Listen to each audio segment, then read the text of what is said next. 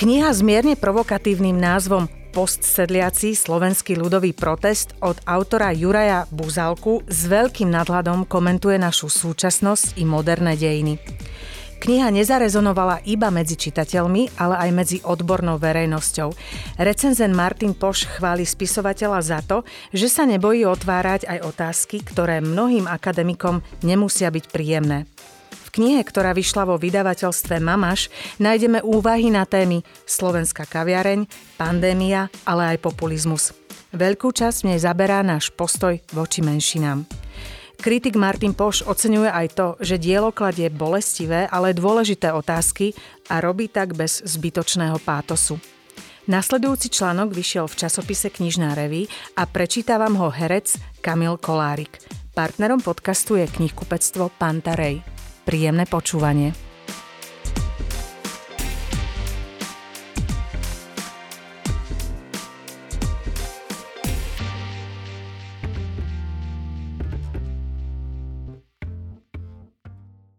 Odkaz rozpoltenej spoločnosti. Dá sa zmysluplne spojiť v jednej knihe klimatická kríza, populizmus a Benešove dekréty? Najnovšia publikácia vydavateľstva Mamaš s mierne provokatívnym názvom Postsedliaci slovenský ľudový protest dáva jasnú odpoveď, že sa to nie len dá, ale že sa čitateľ pritom dokáže miestami aj pobaviť. Publikácia zhromažďuje na jednom mieste viaceré texty slovenského sociálneho antropológa Juraja Buzalku. Texty sú v knihe rozdelené na dve základné časti. Prvá časť obsahuje Buzalkové eseje a štúdie, zatiaľ čo v druhej sú publikované jeho publicistické výstupy v domácich médiách.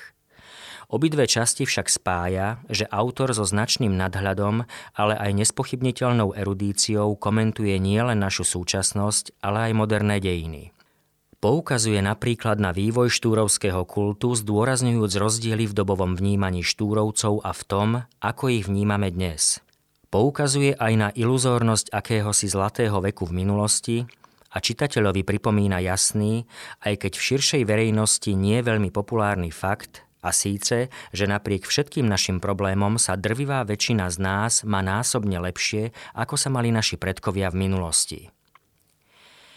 Ako odzbrojiť karpatského autoritára? Buzalka sa však nevenuje len pre mnohých vzdialenému 19. storočiu.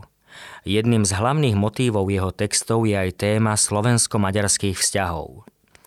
V textoch sa často vracia k tejto problematike napríklad v otázke Benešových dekrétov či národnostnému pnutiu v 90. rokoch.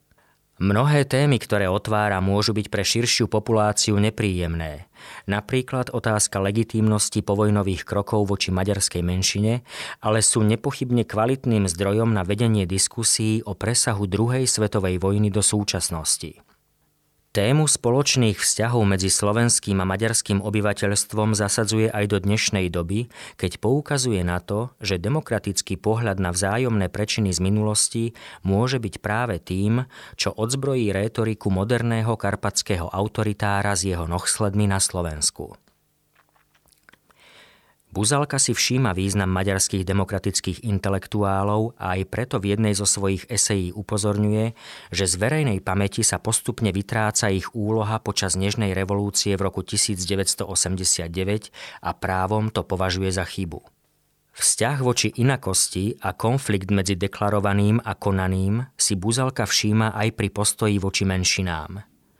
Vo svojich textoch si všíma vzťah majority k Rómom, ale venuje sa aj spôsobu, akým sa na Slovensku vnímajú utečenci. Jedným z príkladov, a je nutné dodať, že veľmi aktuálnym, je aj poukazovanie na príbeh tzv. Východnej hranice, teda spoločnej slovensko-ukrajinskej hranice.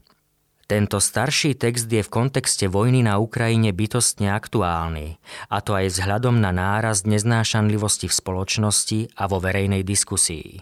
V otázke ľudských práv sa Buzalka venuje aj mnohým stereotypom, napríklad násiliu páchanému na ženách a tomu, ako tieto témy vníma spoločnosť. Tu si Buzalka však nepredstavuje ako jednoliatý blok, ale poukazuje na mnohé prúdy, ktoré sú reprezentované v slovenskej populácii. Voči čitateľovi je pritom značne otvorený a v textoch spomína aj svoje skúsenosti z čias štúdia a dospievania, napríklad aj to, že práve počas vysokoškolského štúdia sa stretol s radikálne odlišným vnímaním okolitého sveta a slovenskej reality. Kritika do vlastných radov. To, že sa Buzalka neobáva obrátiť kritiku aj do vlastných radov, vidieť v stati, kde sa venuje nedávno prebiehajúcej diskusii o miere akademickej samosprávy a kladie si často bolestivé, ale dôležité otázky. Zároveň čitateľovi neznalému pomerov poskytuje pohľad insidera na procesy hodnotenia projektov v malej krajine, ktorá sa v posudzovaní OECD nachádza rok čo rok horšie, ale má desiatky vedeckých projektov so 100% domácim hodnotením. O tom, ako je tento paradox možný, sa dočítate v knihe. Ako vidno, Buzalka sa v prvej časti svojej knihy venuje rozmanitým témam a naozaj sa nebojí otvárať aj otázky, ktoré mnohým akademikom nemusia byť príjemné. Rovnako to platí aj v druhej, síce kratšej, ale rovnako výživnej eseistickej časti. V nej čitateľ nájde Buzalkové úvahy na témy ako slovenská kaviareň, pandémia, ale aj populizmus. Tieto texty vznikli ako reakcia na udalosti v posledných rokoch a je to na nich samozrejme aj vidieť.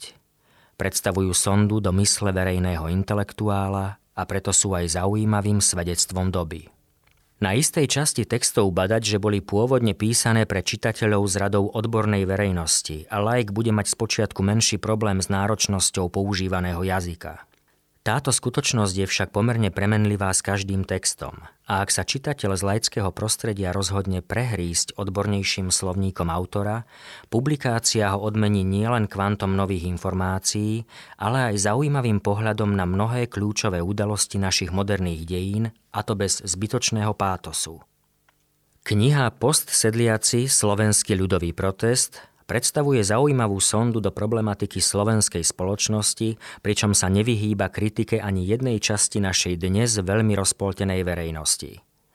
Pre tých, ktorí sú ochotní čítať a kriticky nazerať nielen na činy svojich ideologických protivníkov, ale aj na chyby vo vlastnom tábore, to bude nepochybne inšpiratívne čítanie. Martin Posch.